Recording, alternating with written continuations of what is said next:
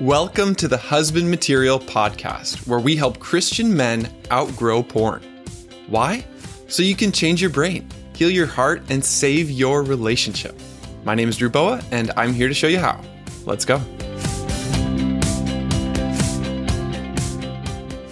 Today, we are talking about one question, answering one question, and it's a big question. The question is What should I do with my sexual desires?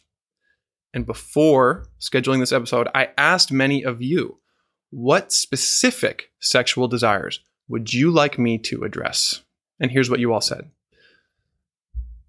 Some of you who are single said, I have a lot of sexual energy, but I'm single and I have nowhere for it to go. Or, I want to enjoy sex within marriage someday, but I'm only attracted to men. You know, when I felt single, I felt the same way. I felt cursed and hopeless. Specifically because all throughout growing up, it felt like every time I started to like someone, every time I started to like a girl, either one of our families moved away or she rejected me. And then in college, I got rejected four times in a row. And with my first girlfriend, who I dated for nine months, she broke up with me on Christmas morning over email. Over email on Christmas morning 2012. Needless to say, my hopelessness about getting married ever was very real. It was very serious. I literally doubted whether I would ever be able to enjoy sex with another person. And when people would encourage me saying, Oh, the right person will come around. Don't worry. One day you'll get married. I just wanted to punch them in the face. And I was so frustrated because I had these sexual desires. I had these romantic desires and I felt like I had nowhere for them to go. And I had no indication that this would ever change for me. So I had very little hope when I was single. And that's when I began asking this question So, what can I do with my sexual desires? If I'm single, if I'm a Christian, if I believe that sex is reserved for marriage, where can I put all of this energy? Some of you who are married said things like, I want to have sex with my wife, but while we are in bed together, porn keeps coming into my mind. Somebody else said, I want to try oral sex with my wife, but I'm not sure how she feels about it and I'm not sure what's permissible. You know, when I first got married, I had some big questions too. I actually felt conflicted and kind of gross about the things that I wanted to do sexually with my wife. For me specifically, having a sexual fetish for orthodontics meant that hey, we could actually maybe try some stuff with that. She still had a retainer from when she was a little girl. So I had to ask that question. Should I ask her to wear it? Would that even satisfy me? What should I do with my sexual desires? Some of you are also in a different situation if you're married. Someone said, I have a high desire for sex, but my wife has a much lower desire for sex. Or in some cases, your wife might not be able to have sexual intercourse at all. And that has been my story for the last few months, having an infant. And actually, my wife has been pregnant three times in the last three and a half years. So at this point, honestly, sometimes there's a part of me that feels disappointed and discontent because I do have a lot of sexual desire. Where do I put it? Where does it go? What should I do with my sexual desires? This is the question. This is the question that didn't get answered for us when we were little kids. This is the question that didn't even get answered for us because you know what? I've been trying to research and reading all the psychology and theology and spiritual formation that I can over the last 10 years. And in the end, I have not found an answer that has been emotionally satisfying and spiritually satisfying at the same time. Here's some common answers to the question what should I do with my sexual desires? Porn says release them. That relationship that you want to have that you know would be unhealthy, that you know would go against God's design, just have it. That kinky, weird thing that you want to do with your wife, or maybe something that she's not fully comfortable with, just go for it. Release it. Our pornographic culture says release your sexual desires and do whatever you want. Who cares? On the other hand, purity culture says Oh, you have these sexual desires? Repress them. We'll never say that. It'll sound something more like, you know, deny yourself and take up your cross. But the implication is attack your desires. Fight against them with as much spiritual firepower as possible. Use the Bible to repress, to shut down those desires. Either attack, avoid, or ignore. Maybe you're going to avoid those desires through accountability software and restrictions and trying to get away from them as much as possible. Or just ignore them and pretend like they're not there and be one person, the spiritual person on Sunday, and then the very sexual person on Monday, and have them completely separate and just ignore, just ignore that these desires even exist. Attack, avoid, ignore. That's what purity culture has said. I believe purity culture is the biggest hindrance in the way of freedom from pornography because it's answering this question the wrong way. Is there a better way than releasing our sexuality than repressing our sexuality. Yes. And it's called redeemed sexuality. And here's how it starts. It starts with accessing your desire. If you want to know what should I do with my sexual desires, first let's identify what those desires really are. Most of you might be thinking, "Oh, I already know what my desire is. I already know what my very specific sexual desire is." But really, you're probably just thinking about the surface level. Sexual desire includes many categories. There's the surface level, and then there's the soul level. So the first place that we have to start with this is getting down to the soul level of our deeper desires. Here are some of the categories that we include when we talk about sexual desire. One is attractions and cravings. For example, same sex attraction. Or, for example, my sexual fetish for braces and orthodontics or someone else's attraction to power and domination or to submission, someone else's attraction to something different. Fill in the blank for you. What are you attracted to? That is a surface level sexual desire. And when we're attracted to something, we basically say, I want that. I had a student who showed me an article lately that suggests that at the core of dopamine, which is the chemical which gets released when we use porn or when we have some kind of other satisfying experience, it's not primarily about pleasure. It's about desire. It's about what we want. And I want to make it clear that what we are attracted to and what we crave is not necessarily something that brings us pleasure. It's not necessarily something that we like, but we're attracted to it. We feel magnetically pulled in by it. We crave it.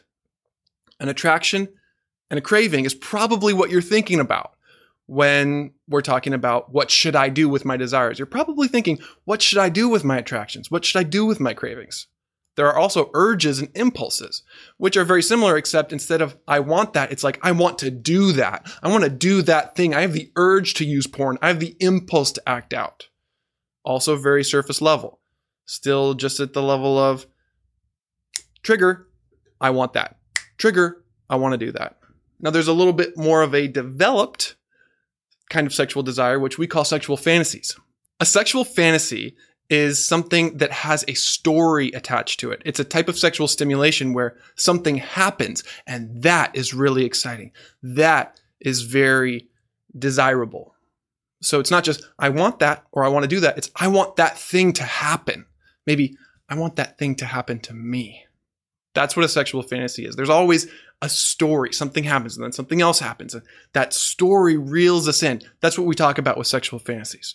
So you see, within this category of desire, there are attractions, cravings, urges, impulses, fantasies. And then here's the deepest level. Okay. Here's what I want you to get down to the aches, the longings, and the yearnings. Not just, oh, I want that. I want to do that. I want that to happen what is it that you deeply desire in your soul? That you ache for, that you long for, that you yearn for. And when you get down to that level, you might find that it's something as simple as a hug, something as simple as human touch, an embrace, something as simple as feeling safe or connected or known, a desire to experience life as God intended those deeper longings, those are divine. And this episode is actually a bit of a preview of Unit 9 of Husband Material Academy, where we talk about your divine desires. So here's my question Have you identified what your desires really are? Have you been able to access those deeper longings and yearnings, those aches that you feel in your core? Because they are far deeper. They are way down below the surface. On the surface, we have an attraction, we have a craving, we have an urge, an impulse, maybe even a fantasy. But deep down, that is where our desires truly exist. That's where we need to get to. So, underneath the symptoms on the surface of our sexuality, there are these soul level desires, these divine desires. So, here's what I want you to do right now I want you to think about one of your very specific sexual urges or impulses or attractions. You got it? You thinking of it? What is the divine desire energizing that urge? What is it that you really want? As Greg Oliver said on our recent episode, what do I really want? I can boil it down to three words know your heart. Do you know your heart? Do you know what you want? If not, that's totally okay. I actually made a worksheet for you with 35 options. 35 divine desires that you may have that are good, that are holy, that are pure, that are what we are created for, that are sacred. So, to help you discover what your divine desires are, I created a list of 35. And these are not just random, these are the ones that I see most frequently with my private clients and within myself. Divine desires. Let me list some of them for you. In fact, I will list them all acceptance, adventure, affirmation, authenticity, beauty, being desired, being known, being pursued, being noticed, belonging, certainty, community, connection, control, delight, escape, friendship, honesty, honor, inclusion, intimacy, love, peace, play, pleasure, power, protection, purpose, a lot of peace, relief, rest, safety, significance, strength, thrill, and worth. Which one of those resonates with you most deeply? That you deeply desire, that you long for, that you yearn for, that you ache for? That is your true desire. That is what God has placed within you. That is what porn is promising to your heart and failing to deliver. And in the end, it's just reinforcing the story of suffering that has brought you to that desire. Because here's the reality our deepest divine desires also have roots in our specific stories. So if you look at this worksheet that I've shared with you, you will see that for every divine desire, there's also a story of suffering. So if you deeply desire acceptance, like me, that's probably my strongest divine desire. Behind that, I will be looking for stories of rejection. When we look at your sexual urge or your sexual craving or your fantasy, and we try to discover, okay, your divine desire, well, how does that make you feel? If you were to have that fantasy, if you were to get that thing that you want, how would it make you feel? Accepted? Would it make you feel like you belonged? Would it make you feel peaceful? Would it give you play, pleasure, connection, delight? Well, when have you felt the opposite? When have you felt ugly, lonely, stuck? When have you felt pain? When have you felt unprotected, insignificant? When have you felt weak? When you look at this worksheet, you'll see that our desires are very connected to our pain. That's the way we are as humans. We will sometimes go to lengths to pursue pleasure, but we will do anything to avoid pain. And the reason why so many of us have pursued porn is because it promised a solution for that pain. And that solution was just a cheap, pale, pathetic imitation of the true divine desire that we were created for. It's not so simple as just getting the divine desire. I'm going to get to that in a moment. But for now, I just want to invite you to access the divine desire below your specific sexual surface symptoms. Access the desire and then ask why. Why do I want this so bad? What is the story of suffering which has led me to desire this thing so deeply? And we could spend a lot of time on our stories of suffering, and we will spend a lot of time on that at the upcoming Husband Material Virtual Retreat. I hope many of you will join me for that. This is also what we talk about in Husband Material Academy. But for now, I want to show you an example of some of the connections between stories of suffering, divine desires, and specific sexual cravings and urges. One is a sexual attraction to so called naughty porn. Well, how does that make you feel? A sense of thrill, adventure, relief? Well, that really would make sense if you were a pastor's kid, sitting through multiple church services on end, totally bored in the back of the pews with your phone. It makes sense that naughty porn would do something for you, that it would give you a, just a glimmer, just a little bit of that thrill and adventure and relief, while at the same time reinforcing the pain of your boredom and the complete neglect, the understimulation, and the heaviness that you carried, even in church, which is supposed to lift you up.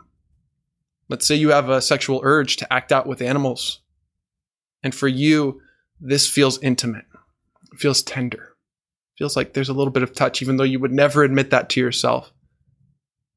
Well, that would make sense if you never felt connected to another human being if human beings never felt comfortable or safe, of course, an animal would seem less risky and maybe more approachable. So, do you see how something which seems strange on the outside, once you see the story of suffering behind it, all of a sudden it makes sense?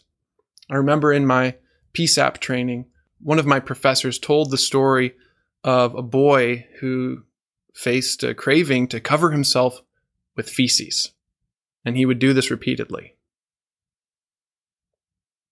Turns out, he was gang raped in prison. So covering himself with feces gave him a sense of safety and protection and maybe feeling a little bit of autonomy and power and control over his body. And that's all God given. That's all good. Covering himself with feces was never about that. It was about safety. It was about protection because he was harmed, violated, because he was in a world of danger where he was powerless. So, guys, even for the craziest, strangest, weirdest sexual urges and desires and cravings, there's a story of suffering that helps it make sense and a divine desire which needs to be accessed and identified for you to have your path forward into redeemed sexuality, into holy sexuality, into sacred sexuality, into healthy sexual adulthood. We have to get to the root. We have to get to those desires because that's what we really want. And if we're continuing to struggle with porn, then we have to ask ourselves was it really the urge or the attraction that I wanted in the end? because I keep coming back to it. And the urges and attractions are still there. When we can have a corrective experience and the desire is completed or the desire is satisfied, not fully necessarily, but significantly, the need for porn slowly, surely dissolves. It's amazing. This is what I have seen in my own life. This is what I see in my clients. This is the hope we have for freedom, not just from sexual behavior, but from the oppression of feeling constantly at war with our desires, of fighting them or fleeing from them or freezing in the middle of them. This is the foundation for what I want to say about what we should do with our sexual desires. We have to identify, okay, what is that desire? And then what's the story of suffering behind it that can help us make sense of why do I want that thing so badly? Now, here's the best part what should you do with that desire once you figured out what it is? And this is what I have spent over a decade researching and wrestling and writing and talking and listening to understand. Okay, now I will finally answer the question what should I do with my sexual desires? And the answer is on page two of that worksheet that I shared with you. Four things. Four things. Number one, get it from God. Number two, find it with others. Number three, give it to yourself. And number four, overflow to others. There are some spiritual writers who will say, once you find out what it is that you really want, acceptance, love, belonging, power, pleasure, get it from God. And that's so true. That's the foundation of everything else here.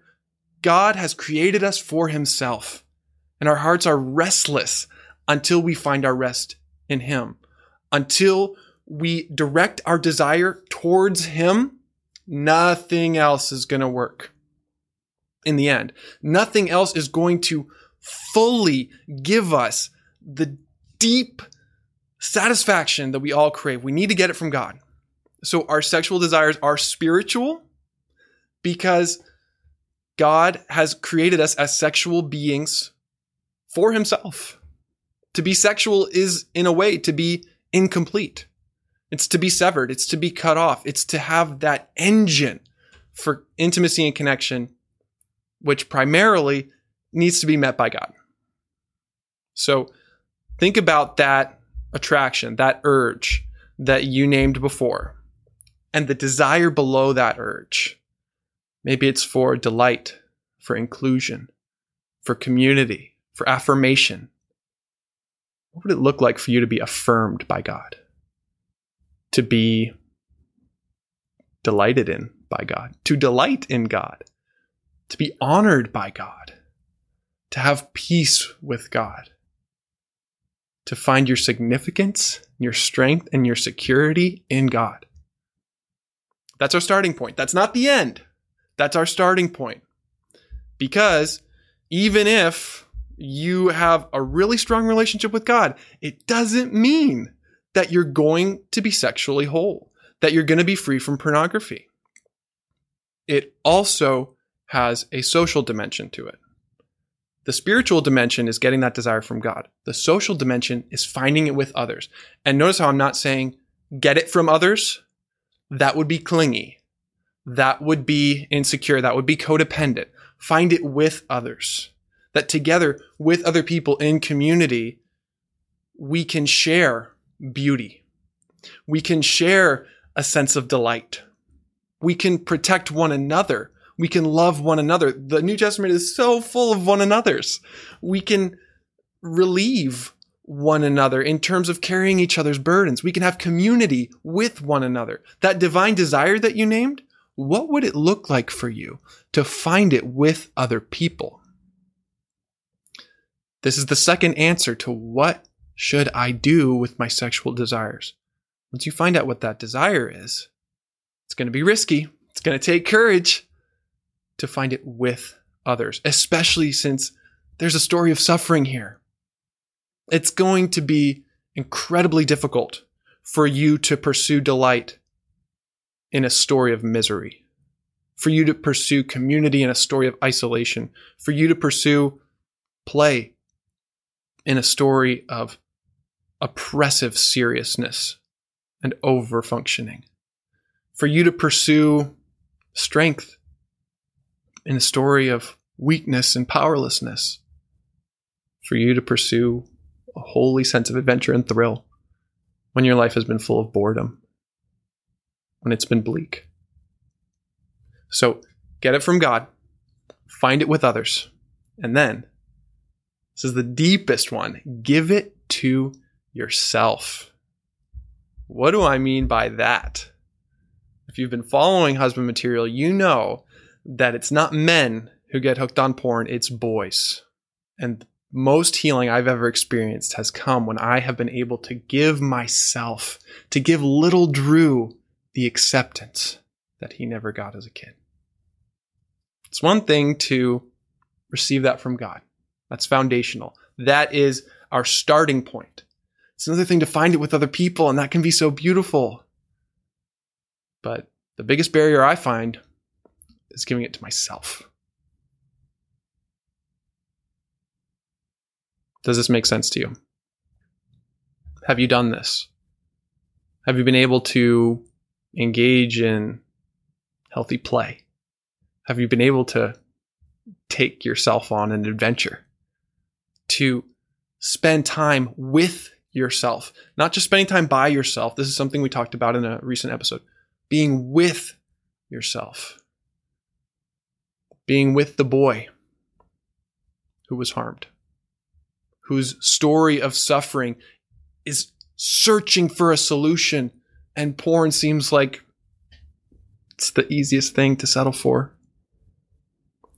Guys, we need to learn how to give these things to ourselves. And this can seem selfish. This can seem self centered. This can seem unchristian. Like, what loving myself? Uh, affirming myself? What are you talking about? Sounds like psychological mumbo jumbo. Well, it is psychological. Getting the desire from God is spiritual. Finding it with others is social. Giving it to myself is psychological. And if you haven't done that yet, maybe that's your next step. Maybe that's the final frontier. Maybe that's been the missing piece is to, in your imagination, in your heart, in your emotions, to approach that boy who was first exploited by pornography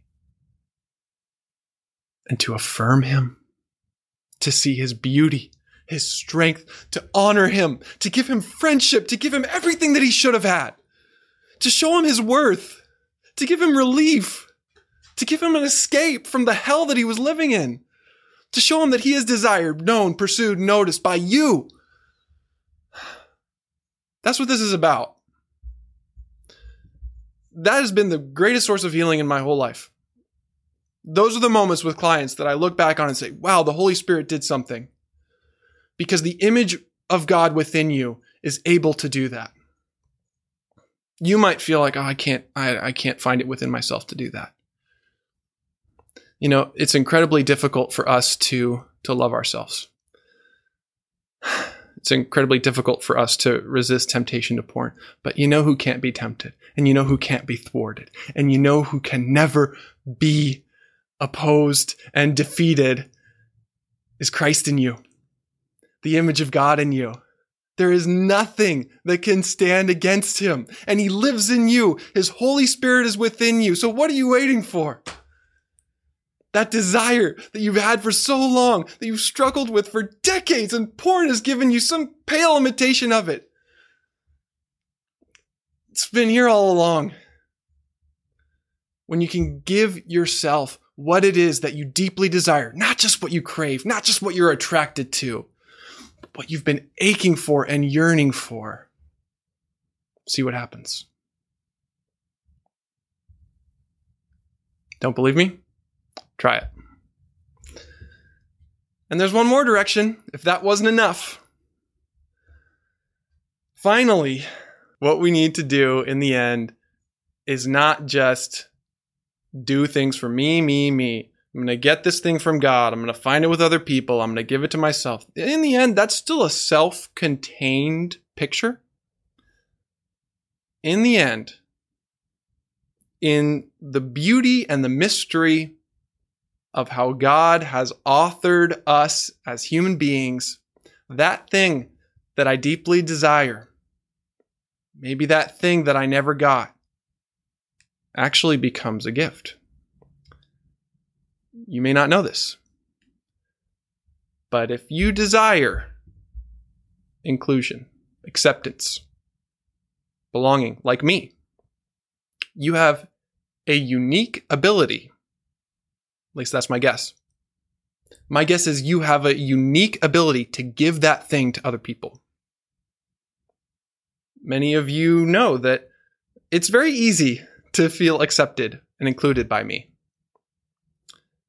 Because I know what it's like to be rejected and excluded, to not belong, to be unwelcome, to feel unwelcome. So part of our healing journey is not just to get and to find and to give things to ourselves. It's to overflow. It's to find that purpose, that purpose that will allow me to channel this desire into something that will bless others, into loving others as God has loved me, as I have loved myself, as others have come alongside me. Now I have everything I need to give that love, joy, peace, delight, certainty, belonging to others. In fact, in Jay Stringer's book Unwanted, he says that people who struggle to find a sense of purpose are seven times more likely to use porn. And something that he does and something that I do is we really focus on where we see evidence of you coming alive, of you lighting up, of you hitting your sweet spot, of focusing on what gets you fired up, because that sense of purpose is where you are uniquely equipped to overflow into the lives of others. Sometimes we try to give others a sense of acceptance so that they will accept me. It's coming from a place of lack, of void, of needing to be filled up by others, of needing somebody else to really give this thing to me. So I'm giving it in exchange for something else. That's not what I'm talking about. That's why I didn't say you need to give this thing to others. You need to overflow. That means you already have it to a degree. Your foundation is with God. It's in giving it to yourself in a healthy and mature way. It's in having it in community with other people and then overflowing. Overflowing with the thing that you never got, that you always wanted, that you're finally finding in a healthy way. It releases you. It releases you from a self contained bubble where it's all about me. My spiritual life is about me. My social life is about me. All the psychology and counseling I'm doing is about me. That's not a picture of the gospel. The gospel sends us outward. It, it propels us into the world to be Jesus, to be with Jesus, to go and make disciples of all nations, offering what it is that God has for this world and we are each uniquely created to reflect his image in specific ways. So just as our sexual attractions and urges and cravings and fantasies and desires are specific, our path and our purpose and our calling is specific. So there is not only a spiritual, social, and psychological dimension, there is a vocational dimension. There's an aspect of calling. There's an aspect of being created in Christ for good works that he has prepared beforehand for us to do. So, what should you do with your sexual desires? When you find out what that desire is, go give it to someone else. Go offer it to someone else. And you'll find that it's even more satisfying than whatever the craving or the urge was in the first place. For it is in giving that we receive, and it is in dying that we are born to eternal life. At least that's how the prayer of St. Francis puts it. So on that second page of the worksheet, I've given you four directions for your divine desires to get them from God, to find them with others, to give them to yourself, and to overflow to others. That's the answer that I wish I had. That's the answer that I have been longing for because it's both emotionally satisfying and spiritually satisfying. It's spiritually mature because it's not all about me, me, me. It's about who am I? What has God made me to do? How can I step into that? That's what I'm going to focus on, not the surface level sexual symptoms of my life. The deeper desires, the divine desires, and directing them to where they were always meant to go toward my relationship with God, my relationship with other people, my relationship with myself, and my relationship with this world, and the work he's given me to do. Daniel says, This should be produced to the masses. I'm overwhelmed with this message. Praise God. Steve says, It seems like unless all four are in place, it short circuits or doesn't function as well. Absolutely. This is a diagnostic tool you can use to ask, okay, which one of these relationships needs some love, needs some time, needs some work? with God, with others, with myself, with my calling. Because where there's a deficiency, where there is a lack, or where something is off, you're going to experience it in your body. You're going to experience it in your brain. Whether you realize that's what's happening or not, I believe porn is ultimately a poverty of relationship. It's a poverty, it's a type of poverty in my relationship with God and others and myself and my purpose. And that's part of why I relapsed so hard after college. Because in college, I had a really strong relationship with God and my brothers in Christ. And I really liked the person that I was in college. And I had a very clear purpose. And when I left, all of that got thrown out the window. So, of course, I went back to porn. But here's the thing about poverty, though it's complex. It's multidimensional and you can't just slap a solution on it spiritually, socially, psychologically, or vocationally to try to fix it. It's relational. And it involves all four. when we can have all four fully functional and thriving, you're going to love a good story.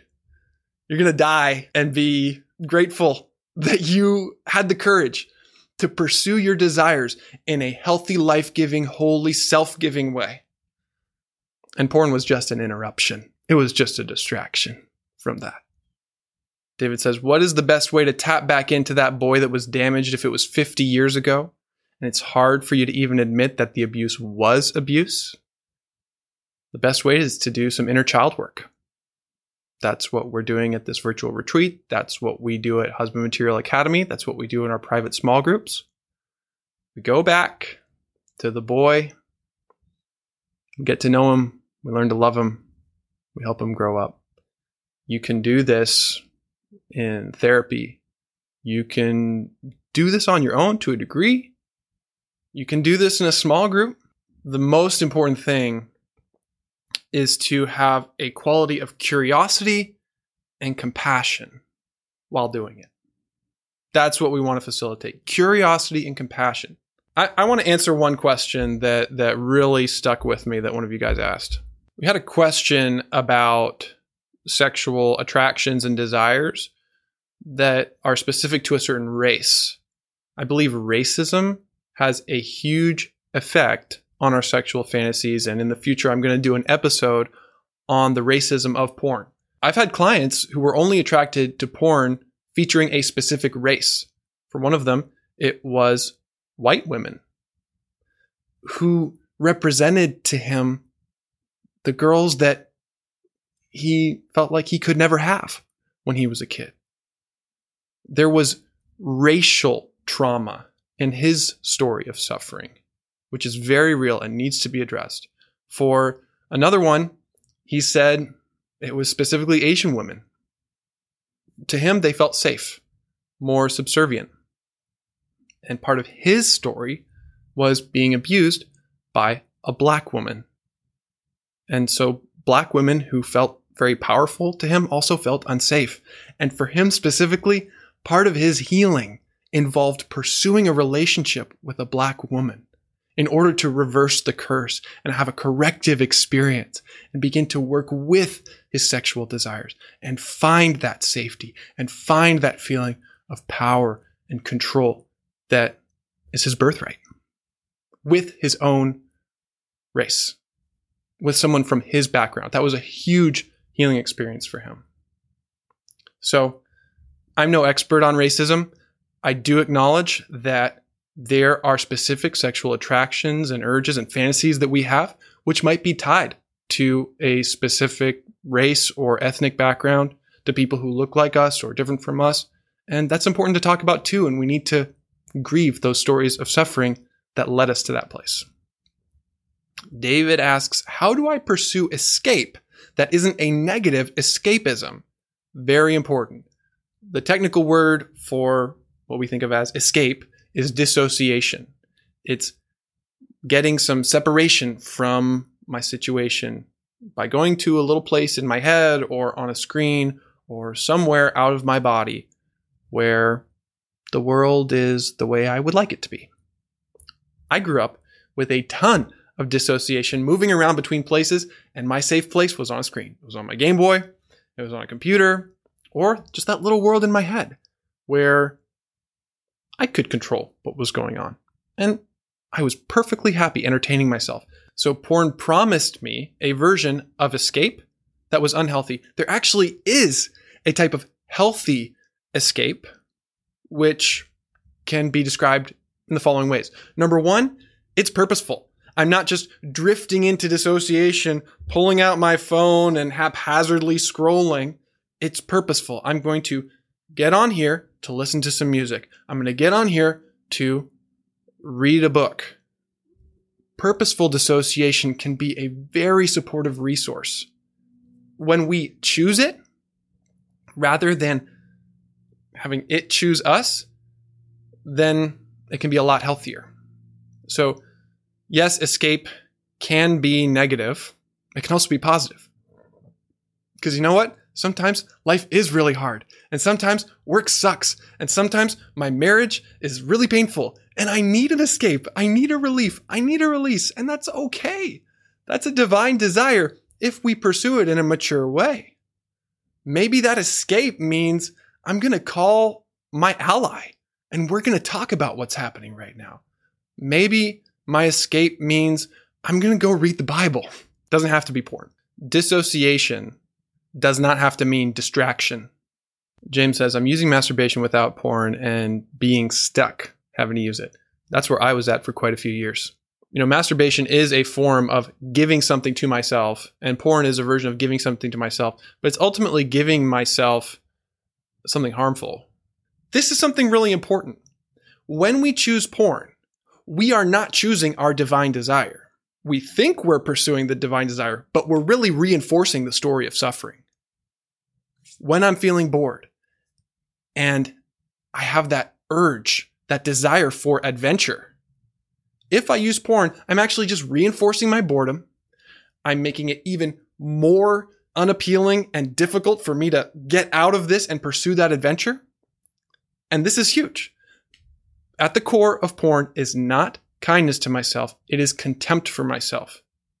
It is reenacting that story of suffering. It is staying in that story of suffering because you know what? That story of suffering is familiar and I know what I'm going to get. It's been with me for so long. And in some ways, I don't really want to pursue my divine desire. Because if I do, what happens if I don't get it? If I do, what happens if it's even more painful than whatever situation I'm in right now. Yeah, this is getting deep. Adoniel says, when pursuing a corrective experience, I am hurt the same way. That is huge. If you pursue your divine desire, if you take the risk, if you embrace courage to live a bigger life, you will get hurt. You will be disappointed there will be moments when you feel like you're back in that story of suffering. That will happen. And when it happens, if you have brothers in Christ who are with you on that journey, then even the disappointment can become a corrective experience. Let me give you an example. Let's say I have a deep need for affirmation, and I hang out with an older, wiser man of God, hoping that he will affirm me. And in the end, he doesn't. When I come back to my brothers in Christ afterwards, in the midst of that disappointment, in the midst of that pain, in the midst of that trigger and that story of suffering, I put myself out there and I got even more hurt in the end. In that moment, if they affirm you, if they offer you what it is that you wanted and needed, that can still become a corrective experience. If I'm pursuing adventure and my adventure does not work out in the end, in the middle of that, in the middle of that pain and disappointment, I have a choice. Am I going to give up on this adventure and go back to that story of, suffering? Or am I going to continue pursuing that divine desire and in the end, if I get it, then it's just going to be that much more powerful and it's going to disprove the lies that much more strongly because, hey, even what I thought was certain defeat didn't take me down in the end. The story's not over. Hope that's encouraging for you guys. Whatever story of suffering you're in, it's not over. Jay says, What does adventure with God look like? Man, you are asking the right question. I want to hear more about your story to find out what the lack of adventure has looked like. The shape of that story. And when we do that, it becomes a lot clearer where that path can go next. Our sexuality is evidence of our incompleteness as human beings, and it's not a bad thing, it's a good thing. It's just this engine that propels us forward and outward. And when we look at our specific yearnings, longings, desires, cravings, aches, we see the ways that our story is pushing towards completion. And porn is, is where we get stuck. When we get unstuck in the story, when we can write that next chapter, co authoring it with God, then the porn chapter fades into the background and becomes irrelevant. In order to move on from the porn chapter of your life, you have to write a new one with God and others and the boy within you and extend that overflow. That is my definition currently of a meaningful life. David says, That was the best message I've ever heard. How can we give to your ministry? Keep showing up. Come to our virtual retreat. Join Husband Material Academy. Remember that worksheet you can download is in the show notes about the 35 different divine desires that I have discovered, and then the four directions that you can pursue with every sexual inclination that comes up. Always remember, you are God's beloved Son. In you, He's well pleased.